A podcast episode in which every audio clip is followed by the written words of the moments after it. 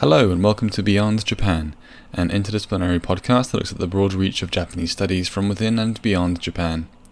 This podcast is brought to you by the Center for Japanese Studies at the Sainsbury Institute for the Study of Japanese Arts and Cultures, in collaboration with the University of East Anglia. I'm your host, Oliver Moxon, Project Support Officer at the Sainsbury Institute and researcher of Japanese War Heritage. This week we are joined by Professor Hugo Dobson, Professor of Japan's International Relations at the University of Sheffield, to discuss the cancelled 46th G7 Summit. We will explore the summit's controversies and changes, reflecting the seismic political changes seen within G7 nations over 2020. We also discuss what changes this predicts for the G7 in 2021, the first to be held in post Brexit Britain. We hope you enjoy the show. Good morning, Hugo. Thank you for joining us on the podcast. Good morning, Ollie. Thank you for inviting me. So, to start off, we'd like to know a bit more about you. Can you tell us about your field and how your interests have brought you there? Sure. Yeah, I'm originally from northeast of England. I went to Leeds University to study history and politics. Had very little interest in Japan, could probably barely point to it on a map until my older brother went to Japan whilst I was an undergraduate student and um, started coming back with some interesting stories and gizmos and gadgets and so on. And I suddenly thought, oh, Japan looks quite interesting. So I started to choose Japanese history modules, Japanese politics modules, and um, started to do a dissertation on Japanese history. And the interest sort of grew from there. So it was never part of a sort of master plan to be a professor of Japan's international relations at Sheffield University. It just sort of uh, came about accidentally in a way. But after finishing my master's degree, I stayed at Leeds to do a master's degree in international studies. I thought I was going I was pretty sure I wanted to do a PhD, but the one problem was that I didn't have the language. And I thought, well, no one's going to take you that seriously if you can't use Japanese sources. Um, so I was fortunate enough to apply for and uh, be awarded um, a Daiwa Anglo-Japanese Foundation scholarship. So I was a Daiwa scholar for two years, and that gave me the opportunity just to focus on Japanese language. So I spent one year at SOAS learning foundational Japanese, and another year in Tokyo extending that Japanese language learning. And during that time, I was able to make some contacts in Japanese academia so that when I came back to the UK, we're talking now 1995, I came back to start my PhD at Sheffield University, of course, under Professor Glenn Hook. Those contacts that I'd made in Tokyo really paid off because I remember one day going in for a supervisory session with Glenn Hook, and he said to me that he'd received an email from a friend at Tokyo University, a mutual friend, it turned out, and they wondered if I wanted to take up a scholarship at Tokyo University which of course I did. And I went back to Japan in 1996 and stayed there till 1999, completing my PhD and then coming back to start work at the University of Kent in their politics and international relations department before moving to Sheffield in 2020. And I've been there ever since, which makes me feel very old thinking about that. So thanks for that, Ollie. so, um, when did the G7 start to come into your research interests? Good question. So when I came back to Sheffield, in fact, just before I came back to Sheffield, a small group of us centered around Glenn Hook um, decided to do to produce a textbook on Japan's international relations. This was Glenn Hook and his first three PhD students. So his first PhD student graduated successfully is Julie Gilson, who's at Birmingham University. And then it was Christopher Hughes at Warwick University, um, and then it was me. And the four of us thought we would collaborate on a textbook because there was no real systematic textbook covering Japan's role in the world. We identified the gap in the market, and we got to work on writing it. And everybody was allocated their field of specialism. So Julie is an expert on Japan Europe relations. Uh, Chris Hughes uh, focuses on Japan's role in East Asia. Um, I had done my PhD on Japan's role in United Nations peacekeeping operations and had a broader interest in Japan's role in the United Nations. So I extended that to then look at other um, international organizations and institutions. So, as well as the United Nations, I started looking at the World Trade Organization, the International Monetary Fund, the World Bank, and then the G7 or the G8 as it was at that stage. Um, we can talk a little bit about the alphanumeric combination that describes this forum. And it sort of struck me at the time that there wasn't really anything out there um, that looked at, I mean, there wasn't much that looked at the G8, let alone Japan's role therein.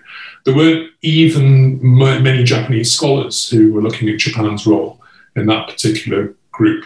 So it seemed to me to be an interesting gap in the literature. But as I started to explore it for the purposes of the textbook, it captured my imagination in a way.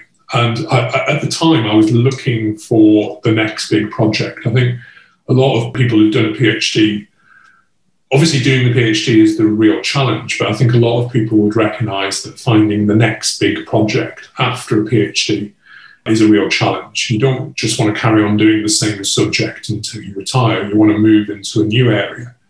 And it's like that difficult second album.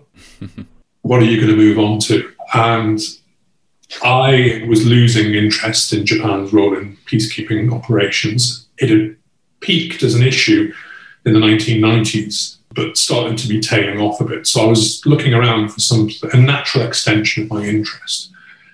And this textbook provided the opportunity to familiarize myself with the G7 or G8 as it was then, as I say, and um, enabled me to then take it further as part of a book project, which um, was published in 2004. Um, and it was basically a, a, book that looked at Japan's role in the G7 and the G8 from its very beginnings in 1975 through to um, 2002 um, was the last summit that I looked at as part of that book. And thereafter, I've just sort of carried on looking at these summits, and things have changed with these summits as well. We now have a G20. We have what people have referred to as a gaggle of Gs. There's a lot of these alphanumeric combinations out there. Um, and just trying to make sense of it all is, is, is really interesting. Yeah, surprising to find out that there was this gap in the literature, given how significant this political group seems to be. So, as a veteran scholar of the G7, if I may, I thought it would be best to explain to our listeners what a typical G7 summit might consist of before we jump into the peculiarities of the 46th G7 summit. What issues in recent years has been on the agenda of the G7, and what has been the output of these meetings? Uh, in particular, could you share with us what Japan's role in the G7 has been to date? Sure. Um, so, I mean, this is this is what I think is fascinating about the G7, and it's to do with its informality. That you know, this is not a legal organization. It has no right to exist. It has no charter. It has no constitution. It exists because leaders want it to exist. And if they didn't want it to exist, they wouldn't attend. So it's based around informality. And the whole idea back in 1975, when, uh, well, it was originally a G6 at that point, the idea behind it was to get the leaders of the most significant countries in the world, in the Western capitalist world, together in an informal setting to try and provide political leadership for the various challenges that the world was facing at that time. We just had an oil shock, there was economic dislocation, macroeconomic issues that needed to be addressed. It felt that the world wasn't really making progress on these, so we needed to get away from the traditional mechanisms of international collaboration and provide an injection of political momentum. And the French president, uh, Giscard d'Estaing, who passed away only recently, decided to invite the leaders of, well, as well as France, it was Britain, West Germany, as it was then, Italy, the United States, and Japan to what was the first G6 summit in the suburbs of Paris. And as I say, the idea was to try and reach some kind of consensus among the leaders. There was no formal agenda. It was regarded as often just a fireside chat. Get the leaders together, put them in a room. Their interpersonal relations that they've built up with each other will lead to a consensus. They can go home to their countries and provide the political impetus to push forward on an issue. So that, there's that informality which really sort of interested me. You know, this organisation that has no right to exist unless the leaders want to bring it into existence, but hugely important. Some of the most important countries in the world making decisions on behalf of the rest of the world. So since then, the summit has become more formal. It has expanded in its membership. So the following year, Canada was invited in 1976. Um, the following year, um, the European Union, or the EEC as it was then, was invited because you had Britain, West Germany, France, and Italy making decisions on behalf of the rest of Europe. So it was felt you needed representation from the rest of Europe. Russia went through a process after the end of the Cold War of joining the group so that um, it was initially invited as a guest, but by 1998 in the Birmingham G8 summit, it was a it was the eighth member, if you like, of the group. And we can talk about this later, but Russia has since been uh, suspended from, from the G8, so it's reverted back to G7 since 2014. And alongside that expansion or fluctuation in its membership, it's also become a lot more ceremonial. It's become a lot more formalized in a way. But there's still always been attempts to try and bring the meeting back to this informal gathering so that it's all about the individual leaders getting together, all about the relationships they build up with each other, um, trying to provide that political injection into resolving specific issues. That has remained at the heart of, of the group. And remember, this is a group that has no, no formal membership rules. Basically, countries are invited because they are sort of recognized by the others as great powers of the day. The only membership criteria they can refer to goes back to the first summit when they referred to their shared values around democracy, capitalism, free markets, the rule of law, human rights, and so on. That's the only thing they can refer to as membership criteria. So very informal, and an actual summit itself will involve two or three days, often in a stately home, very comfortable surroundings. Um, because of security concerns, you know, in many ways, this is one of the biggest terrorist targets in the world. So they always have to think about hosting them in difficult to access places, but very comfortable places so the leaders can relax and start to build the interpersonal relationships that are so important. And they will focus on a range of working sessions, uh, lunches, ceremonial dinners. Leaders will bring along their wives. There will be uh, social functions taking place. The one way to understand it is to if you know your history, go back to the concert system that operated after the Napoleonic Wars. That was very much an informal gathering of great powers who recognized each other as great powers. There was the ceremonialization that went along with it in terms of balls and dances and so on. Uh, the Congress of Vienna being the first one, you know, that was called the summit that danced because there was so much going on on the periphery of the summit countries brought huge delegations to that particular summit. But it was informal. It gathered if there was an issue to deal with. So these countries in the G7, G8 gathered together to deal with macroeconomic issues initially, but then the agenda changed to look at the Cold War, look at issues around terrorism. With the end of the Cold War, how you uh, manage Russia's transition was a topic on the agenda of the, of the G7. And by the time Britain hosted, many people remember the UK summit in Gleneagles in 2005 because you had the Live Aid concerts in London. And the focus was very much on debt relief and uh, Africa at that point. But since then, you've seen climate change put on the agenda. And really, the leaders can put whatever items they want on the agenda. Because it's informal, because it's inflexible, it means that um, leaders can respond to events as they happen. So it might be that something happens like India and Pakistan test nuclear devices a day before the summit is held. That will then appear on the summit as a last minute agenda change. Um, much more flexible than, say, organizations like the United Nations.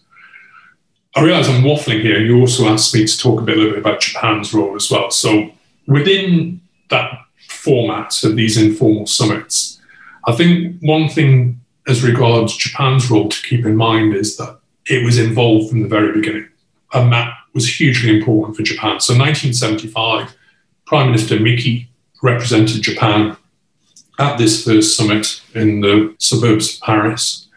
And that was, that was important for Japan. It was recognition that it was a great power of the day. Remember that the formal mechanisms of international uh, cooperation, like the United Nations, had kept Japan out for a considerable period of time. So Japan's membership of the United Nations was vetoed until 1956, when it was able to join. So it always felt like it was a late comer. It was a sort of second rate power in a way. But within the G7, Japan's position was recognized from the very beginning. The role that Japan has appointed for itself within the G7 is Asia's representative. So, Ajia no Daihyo being the phrase. Now, it's self appointed at this role because it is the only Asian representative within the G7. But Japan has gone out of its way to try and include the opinions of Asian countries. Diplomats, prime ministers have toured East Asia before these summits to try and gauge the opinion of Asian countries and have then fed back the discussions at the summit to these countries. And when Japan hosted the G8 summit in 2000 in Okinawa, it was very keen to give it an Asian flavour. So part of the reason it chose Okinawa as the venue was to give it a broader Asian feel to the summit and bring broader Asian issues into discussion. And you could probably say that if it wasn't for Japan, the G7 and G8 would have overlooked a number of Asian issues.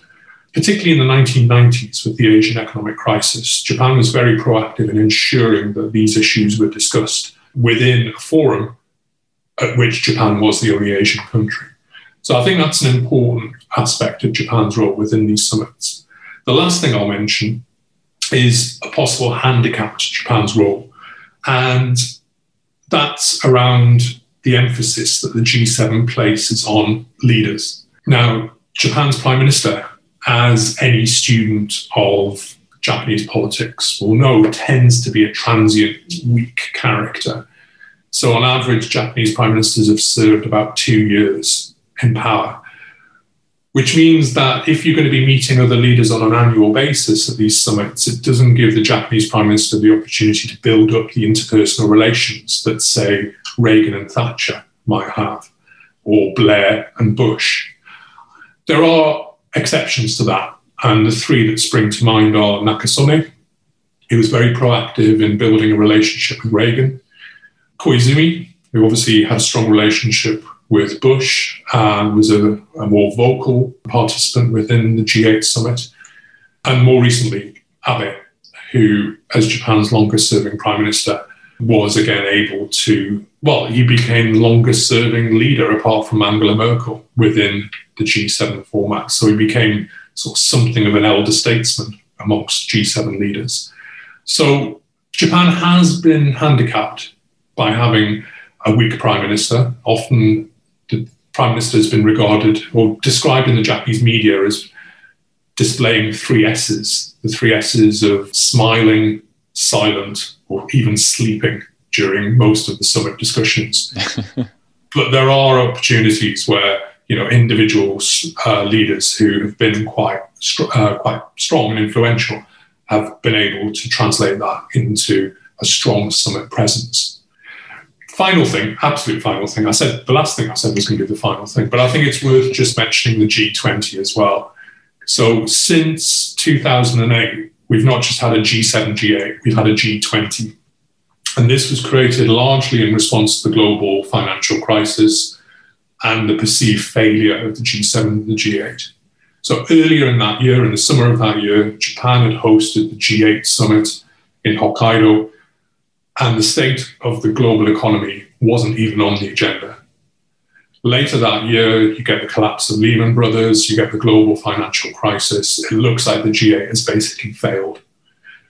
So the idea of a G20 that brings together the traditional countries of the G7, G8 with the rising countries of China, India, the BRICS countries, as well as middle powers like Mexico, Indonesia, South Korea, Australia, and so on, is realized for the first time. The G20 had been meeting at the financial ministers level since 1998 99 but this was upgraded to the leaders level. And it was, it was probably the final thing that George W. Bush did as president that contributed to a coordinated response to the global financial crisis. And since then, it has met either twice a year or once a year. Last year, Saudi Arabia was chairing the G20. Previous to that, Japan was hosting G20 summit in Osaka.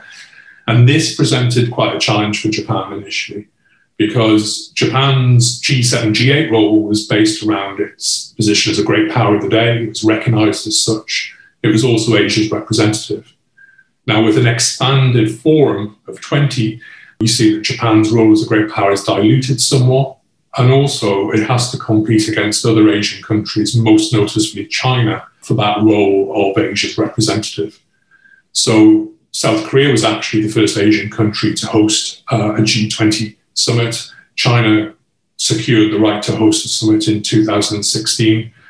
On these occasions, Japan, you know, wanted that position, wanted that role, but wasn't able to do so until 2019. So the G20 has sort of presented Japan with a bit of a challenge. It doesn't want to be responsible for the G20 failing.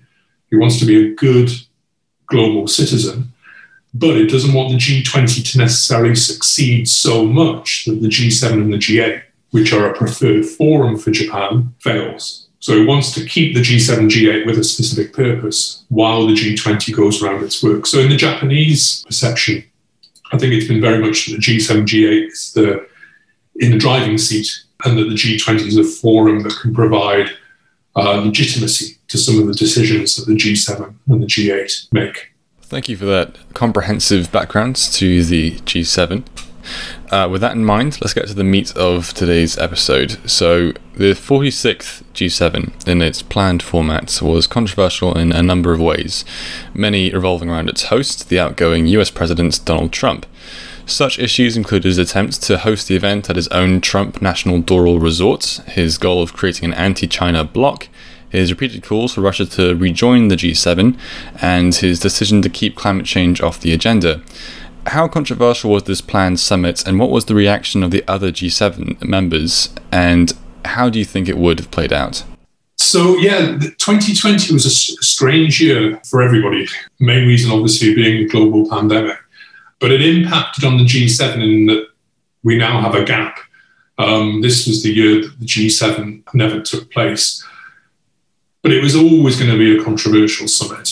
I mean, we knew that the US would be hosting this year because the hosting of the G7 follows a clear uh, rotation. So we knew it was going to be America's turn. We just didn't know what Trump was going to be like. And I think there were some signs before 2020 of how Trump might approach it. And they sort of resonate with his role as disruptor in chief in a way the G7 summits that he's attended, he's tended to be this disruptive force. So, for example, at the Canadian summit in 2018, America became the first country to reject the statement that the G7 releases at the very end of the summit. Usually, every country buys into it. There may be points of contention amongst the various countries, and they may be referred to in the final statement, the final communique that's released on the last day of the summit. But usually, the summit is a place for like-mindedness. It's a place of you know interpersonal relationships being built up in this informal atmosphere, and it's like-minded countries with the same shared values. Trump went into this and disrupted it from the very beginning. So I remember being at the G8 summit in Canada in the media centre at Quebec. We took a group of students from Sheffield University. We were all accredited as media representatives and were working in the media centre. And I can remember being approached by uh, Canadian TV to do an interview based on the declaration. So the idea was that Justin Trudeau, as the president of G7 that year, as the host, he would give his final statement and then the communique would be released. And after his announcement, after his speech, he would cut directly to me in the media centre and I would give my initial reaction. Now, in the run up to this, we weren't even sure there was going to be a communique. For the first time in the G7's history, we were wondering whether you know, there would not be enough consensus to strike a deal. So the fact that there was a communique was quite a big victory. And it also highlighted some important issues. The G7 were going to come together, they were and target um, education and support for young girls in combat zones. Um, this was the sort of initiative that Canada was championing that year, and they got agreement of investment, considerable investment from the G7 countries into this initiative. But the fact that we were going to get a communique anyway was a huge achievement, considering the noises that had been made throughout the, the summit. So this is the tone I took. So uh, Justin Trudeau gave his statement. CTV, Canadian TV, cut to me in the media centre, and I said, the fact that we've got this agreement is an achievement. You know, Trump has been making mischief, he's been disrupting the summit since it began, but we now have an agreement.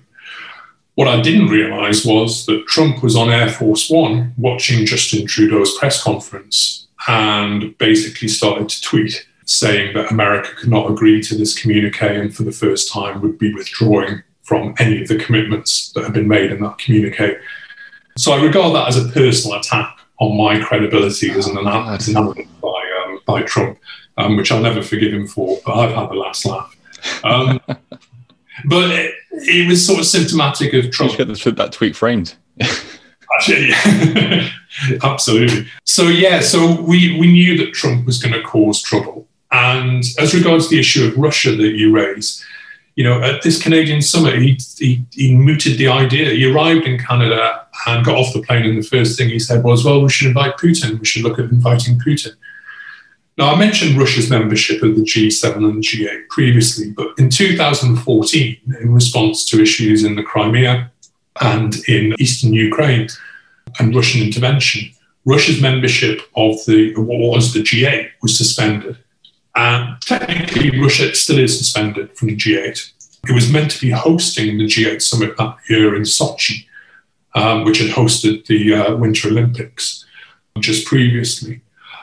But in the end, Brussels um, took on the role of host for an emergency G7 summit. So they reconfigured as the G7 minus Russia. And that's how the G7 has met since. Now, Russia's membership is still in suspension it's not formally been rejected from the G8. There's still a door open for it. But in my opinion, Russia doesn't really care about going back to a G8 forum. It's a member of the G20, it's a member of the BRICS. It's not really interested in being part of this group, which, to be honest, it didn't really have much in common with in the first place. In the 1990s, when we were looking at Russia's membership of the G8, Japan was one of the lone voices that was resistant to including Russia. Germany was very proactive in embracing Russia within the G8 forum, but Japan constantly said it will be disruptive. It will lead to the breakdown of like mindedness amongst this group. Russia is too much of an outlier. And obviously, Japan and its own national interests in terms of territorial disputes with Russia. But in a way, Japan could have said, well, we told you so the experiment of including Russia within the G8 wasn't that successful. But Trump knew this and was raising it not as a serious proposal, I think, but just to be disruptive because he plays with the media. He knows the media will report this. But other leaders within the G7 aren't particularly interested in Russia rejoining, and I don't think Russia is particularly interested in rejoining. So, like rejecting Trudeau's communique, like mooting Russian membership, like suggesting his own resort as the host of the summit. I don't think any leader has ever done that in the history of G7 or G20 summits. Usually they're held in convention centres or stately homes or wherever. Trump has just behaved in his own typical unilateral, um, disruptive way. So there is that. But at the same time, leaders are always respectful of how countries will host their summits. Hosts have quite a bit of room for maneuver in terms of which guests they're going to invite, where they're going to hold it, the format of the summit. Basically, the other leaders will largely respect the host's decisions around agenda, membership, guests, and all those kind of things. So the reaction of other members towards Trump was, for the most part, diplomatically respectful. However, it, you are still seeing some of Trump's suggestions possibly being realised with the British G7 summit, which this weekend was announced as being held in Cornwall. Um, so, June 2021, fingers crossed, it will be a physical summit where leaders will gather in Carbis Bay, and it will be Joe Biden's first visit to the UK. I think we'll probably talk about Britain's hosting the summit a little bit later and make some sort of predictions around that. But I think you were always going to, Trump has been a disruptive presence within the G7 summit before he even got his hands on hosting it. We knew that when America hosted it, it would also be controversial in terms of the guests and the agenda and various other aspects. But obviously, events around the pandemic overtook that hosting, and in the end, we'll never know what a Trump summit would have looked like. What a loss for the world. Speaking of the guests, uh, another controversial aspect of the planned summit was Trump's list of invitees, comprised of pro Trump leaders such as Brazil's Jair Bolsonaro, Australia's Scott Morrison, India's Narendra Modi, and South Korea's Moon Jae in. There was even a suggestion to invite Putin himself. Now, while this is clearly an attempt by Trump to surround himself with allies uh, one could argue that these leaders all represent economic powerhouses which ought to be heard at this summit of global affairs. How would you respond to that in relation to the goals of the G7? So I think I think membership as an issue has always been controversial. Um, you know, who are these countries? What right do they have to make decisions on behalf of the rest of the world? There's no membership criteria. It's just basically a club a club of like minded countries who recognize each other's position in the world. Now, the G7 has, you could argue, tried to respond to that. You know, it leads to accusations of lacking legitimacy in the decisions it makes. So, how do we deal with that? Well, we try and expand our membership. So, that's why Canada joined in 1976. So, there was more of a balance between Europe and North America. European Union joins or European Economic Community joins in 1977 to give broader Europe, Western Europe, more of a voice. Russia's membership is also part of it. And in a way, you can see that membership, you know, the, the G7 and G8 has reformed itself in terms of its membership, whereas more legitimate organizations of international cooperation like the United Nations have been very slow to reform themselves you know, the United Nations still has enemy clauses in its charter that identify Germany, uh, Japan, and Italy, the Axis countries, as as enemies. You know, how do you expect Japan to swallow the fact that it provides such a huge amount of the UN's budget, and yet the UN still refers to Japan as an enemy country and keeps it out of the UN Security Council? You can understand Japan's frustration with the United Nations. Mm. So membership has always been an issue for the G7 and G8. It's tried to address that, as I say, by reaching out and including other countries. It's tried to address it by inviting guests.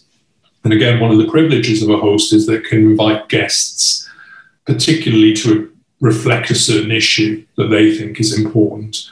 So at the Japanese G7 in 2016, you saw countries in Southeast Asia being invited. And you could argue that that was part of Japan trying to uh, get an Asian voice reflected, but also a balance against China as well.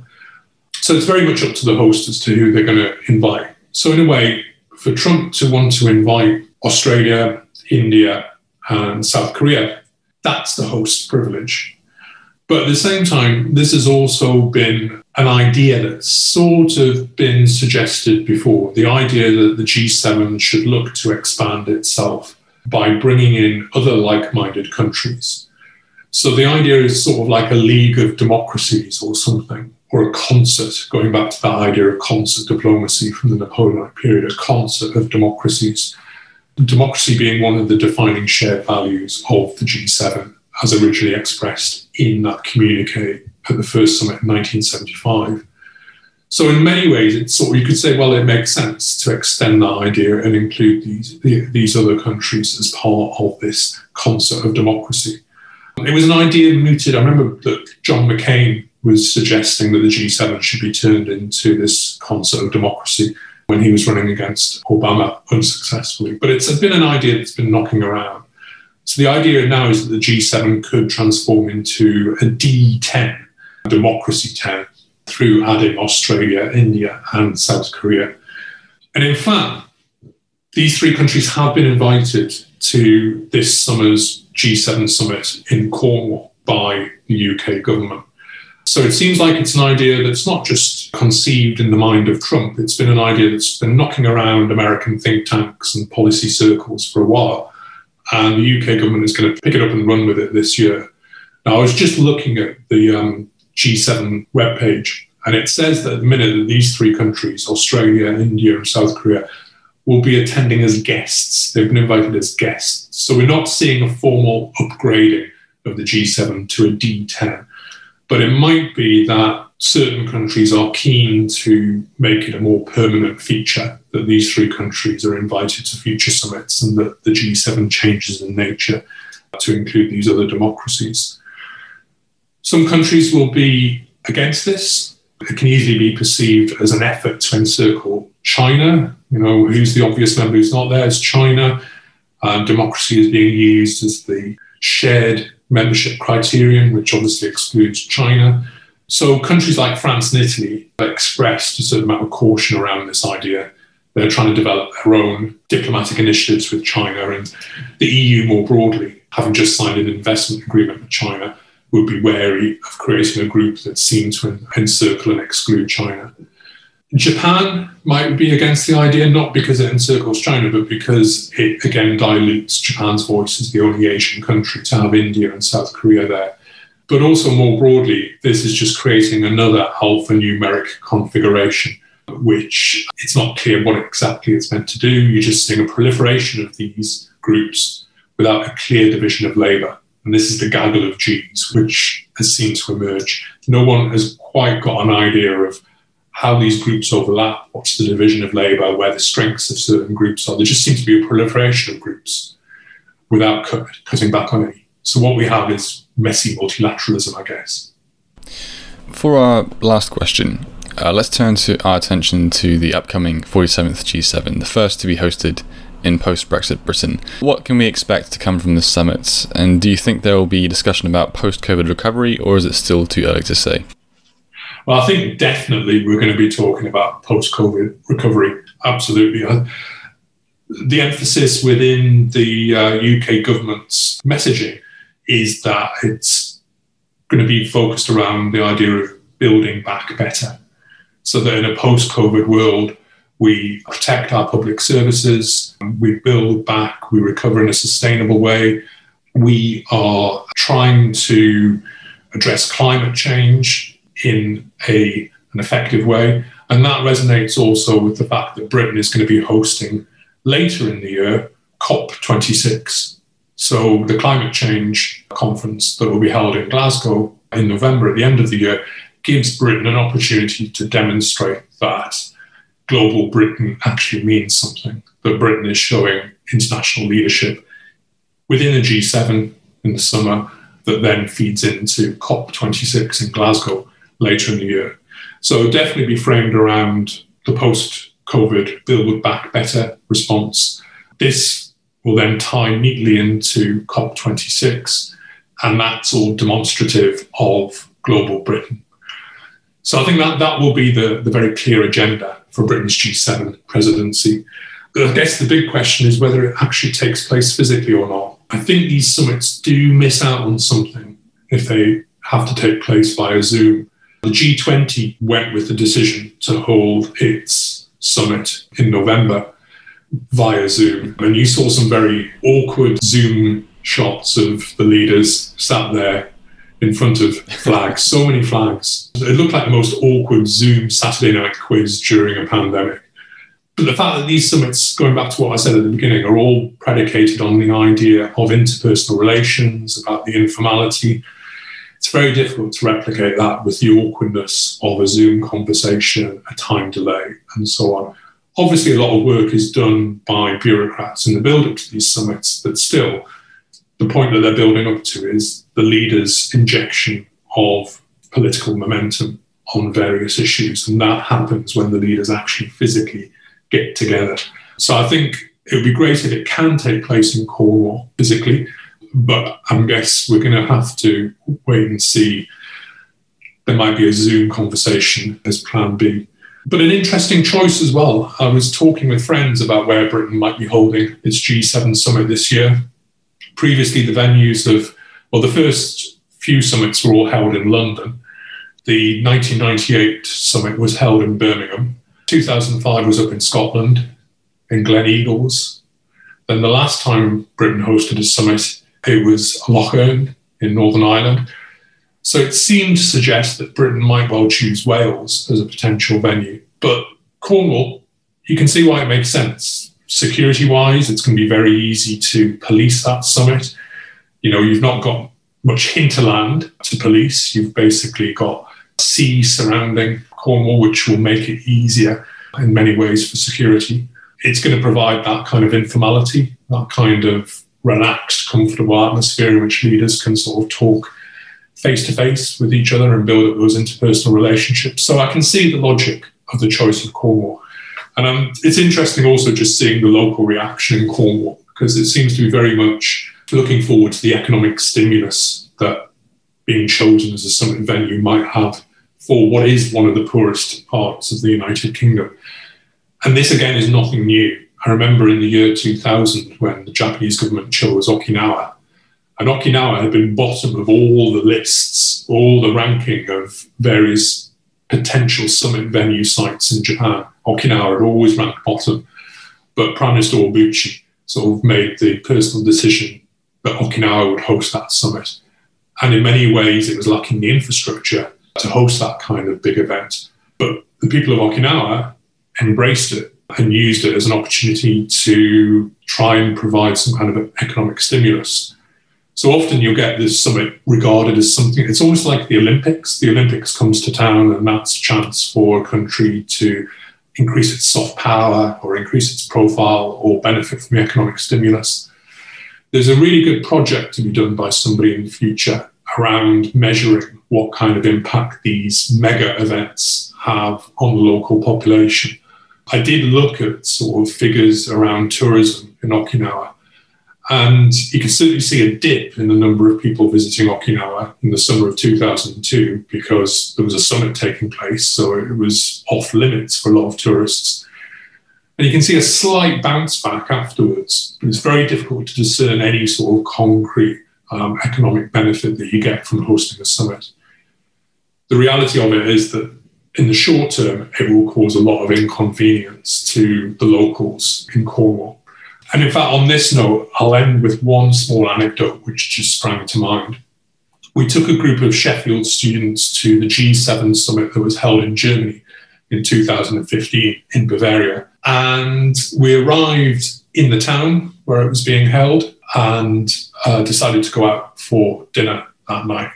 We found, I mean, most of the town was closed off. The residents of the town had basically left, often renting out their houses to journalists who were coming in to report on the summit.